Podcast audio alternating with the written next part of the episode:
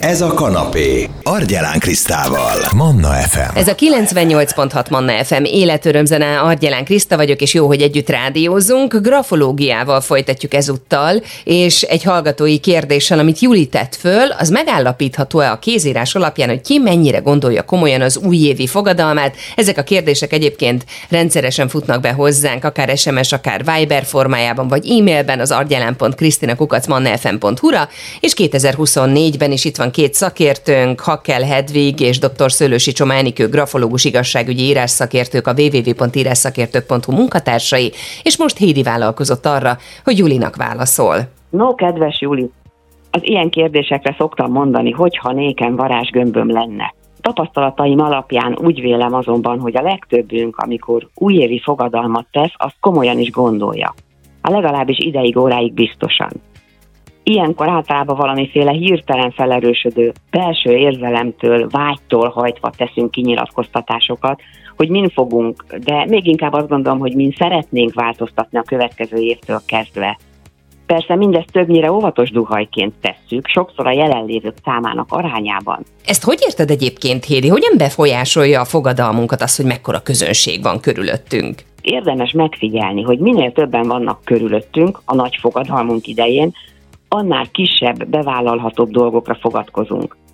Már ha kellően lelkiismeretesek és racionális önértékeléssel bíróak vagyunk. De túl ezen minden józanul gondolkodó ember tapasztalhatta már, hogy az élet dolgai mennyire kiszámíthatatlanok. Fogadkozhatunk bármennyit, gondolhatjuk bármilyen komolyan is azt, bármikor kerülhetünk olyan élethelyzetbe, amely átmenetileg vagy véglegesen lehetetlené teszi, hogy betartsuk, amit megfogadtunk. Bár ilyenkor van megalapozott indokunk, mégis kényelmetlen helyzetet teremthet számunkra, amikor rákérdeznek, hogy hogy is állunk az újévi fogadalmainkkal. Mondom mindezt úgy, hogy én valóban ismerek olyan embert, aki mind a mai napig megtartotta a többek előtt tett fogadalmát. Mi szerint, ha megszületik az első gyermeke, abba hagyja a dohányzást.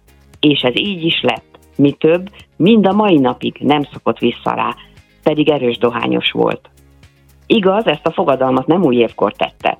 Azonban ismerve őt akkor is betartotta volna, ha gyermeke történetesen és a véletlen egybeesés folytán épp új év elején látta volna meg a napvilágot. Mert ő egyszerűen ilyen, hisz az adott szóban, és e szerint cselekszik. Tulajdonképpen pont az ő esete indított korábban arra, hogy magam is végig gondoljam Júli által megfogalmazottakat. Hogyan is állunk ezekkel, a fogadalmakkal is, hogy ezeknek egyáltalán grafológiai szempontból van-e bármiféle jele a kézírásban. Mire jutottál, Hédi? Van jele a fogadalmak sikerességének a kézírásunkban? Hiszem ugyan, hogy azt megállapítani, hogy valaki mennyire gondolja komolyan az újévi vagy bármikor tett fogadalmát, a kézírás alapján vizsgálni felesleges időpocsékolás lehet. Hiszen, ahogy említettem, egyfelől ott és akkor a legtöbben komolyan gondolják a fogadalomtételt.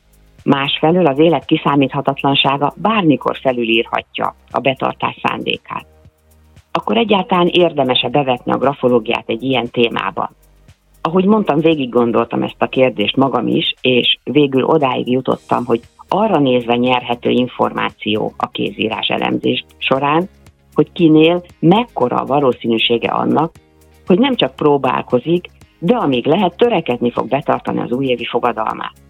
Erre utaló információkat ugyanis hordozhatnak a kézírás jellemzők. Mire gondolsz itt pontosan? Mivel az írás elemzés során a személyiség működését vizsgáljuk, bizonyos személyiségjegyek együttes előfordulása egy adott személy kézírásában a fogadalom megtartásának esélyét növelheti, vagy épp ellenkezőleg csökkentheti, hogyha azok nem jelennek meg kellő számban. Minél több személyiség jellemző azonosítható be valaki kézírásában egyik vagy másik oldalon, annál nagyobb az esélye annak, hogy fogadalmát meg is fogja tartani, vagy éppen nem. Ezek közül azért említek néhányat. Ilyen például a szabálytisztelet, vagy a szabálykövetés. Fontos az is, hogy kitartó-e az író személy.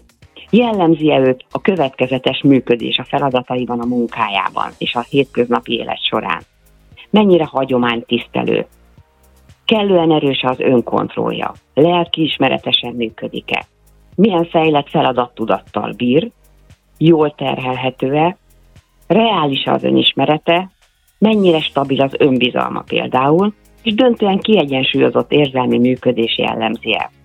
Mivel ezen tulajdonságok mindegyike külön-külön több írás jellemző alapján határolható be, ezek részletes felsorolásától megkímélem a hallgatókat.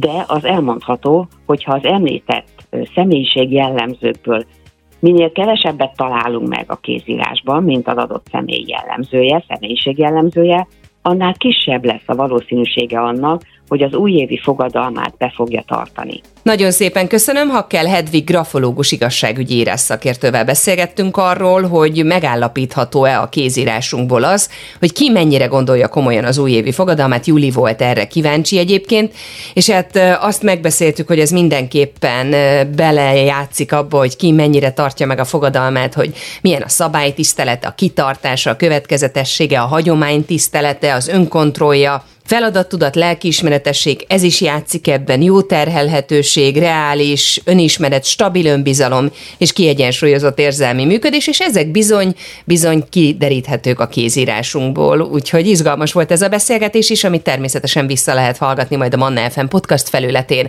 akár itunes akár Spotify-on lehet ezt is újra hallgatni, és természetesen biztatunk továbbra is minden hallgatót arra, hogy szóljon bele a műsorba, kérdezzen, és küldje el a kérdését, akár SMS SMS Viber formájában a 0677 ra Manna, ez a kanapé, Argyelán Krisztával. F.